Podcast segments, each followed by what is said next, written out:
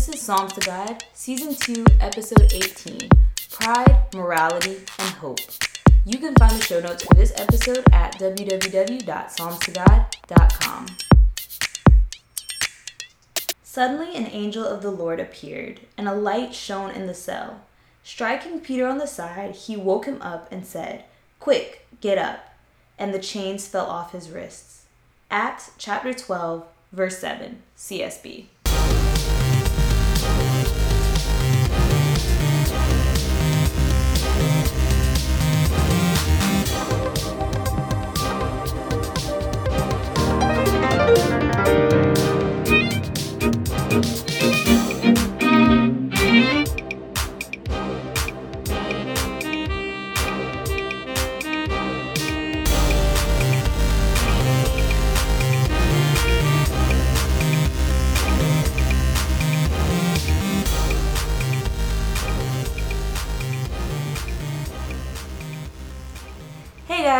Welcome back to the Psalms to God podcast. This is your host, Ree. We are back in the book of Acts and we're in chapter 12. Chapter 12 is not actually about the formation of the Christian church. It's not really historical in the sense that it gives us a view of the first century church, um, but it is extremely relatable. And I thought it was important to go through this chapter and to dive in a little bit because of all of the things that I was able to pull out and learn or at least dwell on for myself. I think that it's a very deep chapter if you take the time to really dig through the material. So that is what we're going to do today. We're going to break it apart into three parts, and each part is really following one of the people that is discussed within this chapter. The first person I want to talk about is Herod. Then we're going to talk about Peter, and then we're going to talk about this unknown or little known servant named Rhoda. So before we jump into it, let's go through a brief synopsis of what happened for those who have not read it yet. Chapter 12 talks about the persecution of the church at the hand of Herod. So Herod is the king. He is out killing people. He kills James, the brother of John and then he captures Peter and has the intent of killing Peter as well. Fortunately, God is looking out for Peter. So God shows sends an angel to the jail. He shows up, he rescues Peter, breaks him out of jail. Peter is able to escape, and Peter ends up at the home of John's mother. And at this home, a servant girl named Rhoda is who answers the door. And Rhoda is completely floored by the fact that Peter is standing there, so much so that she totally forgets to even let him in. Um, all of the people who are there are shocked, and it causes quite the commotion. But it is a joyous occasion, and Peter is able to pass on words to other uh, disciples and apostles and then go on about his work for the Lord. Meanwhile, Herod is discovering that his prized prisoner has escaped and he blames the guards for it. So he has the guards put to death. Um, and then he goes on, I guess, what we would call a vacation or something. He ends up in a different area. And while he's there, the rulers in that particular region start um, sucking up to him and they're basically bowing down to him. They're calling him a god and all of these things. And Herod does not um, deny these claims, he basically goes with it and um, allows them to kind of worship him in a way. And so God strikes him dead. So that is the basis of what we're working with. Now, let's talk about Herod first. Clearly, Herod had a lot of pride. Herod reminds me of a particular ruler um, in our country today, in that we see him be extremely arrogant but also extremely detached from what's going on around him. He's so narcissistic that he is completely unable to realize that he has failed. And what I mean by that is he kills James, but he fails to contain Peter. He has just suffered an enormous blow to his plan and his vision. But then he gets in front of people and they're saying that he is like a god. And instead of being humble or having this process of thought that he has just failed in what he thought he was doing, he accepts this praise. Um, he's basically delusional um, because he doesn't. I mean, you would think after losing your prisoner that you would be on edge or that you would be self-conscious or you know insecure but he's not um, and i think that herod is a picture of pridefulness right this is who we do not want to be in the scenario but sometimes we do get caught up in ourselves and we have to watch ourselves and i had to go do some digging on herod to understand this last section, um, which I might add, I thought it was pretty cool that the chapter is really bookended by him. In the beginning, he is basically the all powerful king. He is putting Christians to death. And in the end, he is a failure. God has defeated him, and he ends up being dead and reaping what he sows.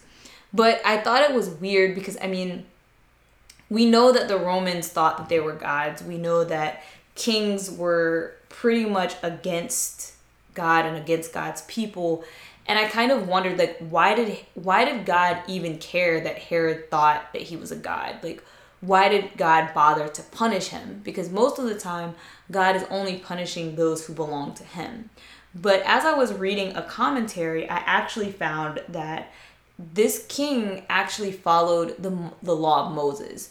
And so he would have been expected to respect that Yahweh is the only God, even though he had not accepted Christ as his Savior. And I thought that was interesting because um, it shows that you can become lost even when you are supposedly believing in the right thing. And I thought it was a picture perfect lesson because a lot of people who claim to be Christian um, they lose sight of the bigger picture, which is clearly what Herod did even without accepting the Messiah, he still should have been worshiping God. And he still should have been putting God as first, and God, there are no other gods but God. And so the fact that he didn't see Christ as the Messiah is evident by the dis the disjointedness in his relationship with God. The same way he easily brushed away God's divinity and allowed himself to think that he was divine is the same reason why he couldn't see that Christ is the Messiah. So that's definitely um, an interesting thing to remember for ourselves because as we fail in our relationship with God, it can lead to other failures. Um, and you will reap what you sow. The second person I want to talk about is Peter. So, Peter is miraculously rescued from prison. And one of the things that I always remember um, when I was younger is this kind of revelation of what is moral and what is immoral and how that relates to the law. I know it seems like I just totally jumped subjects, but one of the most defining moments, I guess, in in perception or I don't even know how to describe it, but I remember sitting down one day and realizing that what is illegal in our country or what is legal in our country is not necessarily what is right or what is wrong. For instance, it is wrong to commit adultery. It is wrong to cheat on your spouse. That is morally wrong. However, it is not illegal. You will not go to jail for that. Conversely, it used to be legal to discriminate against people on the basis of their skin color. But that was immoral. It's not right, but it was perfectly legal. And so a lot of times we have these laws that are unjust. And you know, when you're growing up, a lot of us are just taught to follow the rules or to follow the law because it's it's hard to explain the nuances of these things to small children. But I think it's important that we do because I remember this moment so clearly because it was you know, it was a shattering of of images and stereotypes. And up until that point, I think if someone had told me that they had been in jail, I would have automatically just assumed the worst. You're a criminal, you're a horrible person. But there are a lot of people who went to jail that are great people and they were actually in jail because there's something wrong with the law, not because there's something wrong with them. Peter being one of those people, Paul being one of those people, a lot of the civil rights leaders being some of those people. Um, and so I think that reading the story of Peter kind of put that back into perspective. It brought me back into that moment where I was thinking about like Peter is doing everything that he's supposed to be doing for God, and yet he's sitting in a jail cell. And I think that can happen to us literally and figuratively, where we are doing everything that we know how to do, we're being as moral as we can be, and yet we end up in a corner and we end up in a place of discomfort and we end up offending people or we end up, um, you know, backed against the wall with what we think are no options. And it's important to keep hope in those situations because just like God delivered Peter, he will deliver us. Um, and I should add a caveat that we should not expect the deliverance. We should be um, we should not be afraid of death because we know that we have eternal life through Christ. And so we should be willing to die for our belief in God, but we should also hold fast to the hope that He will deliver us. In some cases, like that of James, there was a purpose and a reason why James died. I don't know what it is. Only Christ knows that, only God knows that. But in other cases, it may be that you still have work to do. It may be that, you know, you are needed by someone and um, God still has a purpose for you in this life. And so he will come and save you, just like he saved Peter. Now, the last person I want to talk about, last but not least, is Rhoda. Rhoda is one of the few female characters in the Bible that is mentioned by name. And this is the only time she's mentioned, and we still get her name, which is very interesting. She is clearly some sort of servant because she's opening the door, um, and she is shell shocked that Peter is standing there. And I think that the story of Rhoda is the story of all of us because it's the church had been praying for Peter nonstop. And here Peter is, exactly what they've prayed for. And Rhoda's reaction is not to open the door and welcome him and give him a hug or greet him, but she leaves. She runs back in the house to tell everybody, and she leaves Peter standing outside. Um, which is, you know, it sounds crazy, but I think we all do that. Like we pray and we hope, but we don't actually think it'll happen. I mean, if they as some of them probably knew that God could do what they were asking, but many of them probably had significant doubts. Christ himself said, if we had faith the size of a mustard seed, we could move mountains. And I, I know even in myself, like I'll be asking God things and logically I'll be like, yeah, God can do anything. But at the same time, you have this this tiny portion of doubt, this this doubt that's telling you that no, he's not to do that or that's stupid or it's not important or whatever. And that seems to be what happened here. Um, that either they were in doubt and they didn't think that this miracle could happen. Um, I'm not really sure about Rhoda, or Rhoda could have just been like super excited. But when she goes and tells the people who are in the house with her, they are convinced that she's wrong, that she's mistaken. This is not Peter at the door. It's a messenger or something. It's an angel. And I just found it interesting. Um, you know, it take it in this context. Imagine that somebody in your congregation had cancer and you guys have been praying for them to be healed from cancer for like months weeks, years, however long. And you've been praying and you've been praying. And this person comes up and they're like, I've been healed. And everybody's like, no, they're not really healed. They're gonna, they're dead. They're gonna die. And no one believes them.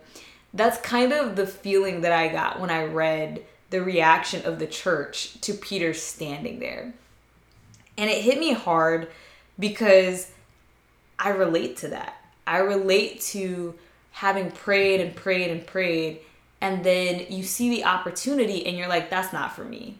That's that's not really happening because we don't really trust God as much as we say we do. And that's something that I want to work on for myself. Um, you know, you have to determine whether you need to work on that for you. But if you're anything like me, we're in that fight together. We both need to be praying on that topic. And so I thought it was, I don't know, I just thought it was very relatable to see how Rhoda reacted, to see how the people around her reacted.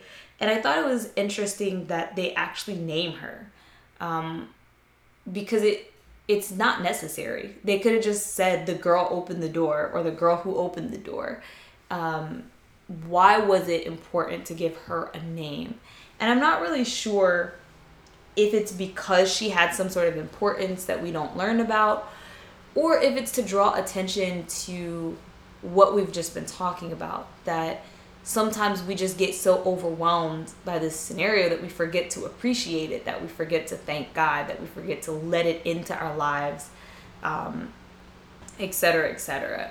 And so i definitely i definitely felt this chapter. Like i said each of these characters um, each of these people i don't like to call them characters, makes it sound fictional but each of the people discussed in this chapter um, I think we can all relate in some way. I know we hate to say that we can relate to Herod, but we do have our prideful moments where we forget, um, where we forget about God and we think that we've accomplished things and we haven't. So I just wanted to touch on this chapter because it's important for us to recognize these traits within ourselves and to acknowledge um, the good and the bad and to be mindful of how we react to things. So from this, you know, I, my takeaway was that I need to work on my faith, just like uh, the early church and whatnot. I don't want to be like Rhoda. I don't want to see a blessing standing at my door and forget to open the door. I don't want to be prideful like Herod. Um, but I also I want to be able to sleep soundly um, when I am in a tight spot. And um, I should add, I don't think I mentioned in the episode, for those who didn't read the chapter, Peter was asleep when the angel came to rescue him. And of course, you know, being asleep while you're awaiting your death, that like I don't think that I would be able to sleep. So it's it shows a peace and a calmness that Peter had in trusting that everything would be all right. And I'd like to say that if someone came and got me tomorrow and told me that they were going to kill me, that I would have that kind of peace as well. So that is what I will be working on. I'm going to pray for the same for you guys, and I will see you guys next week when we dive into the ministry of Paul. That's what most of the rest of the book of Acts is about. Um, don't forget to subscribe like, share, all of those wonderful things. Check out the blog, www.psalmstogod.com. And I will see you guys next week. Bye.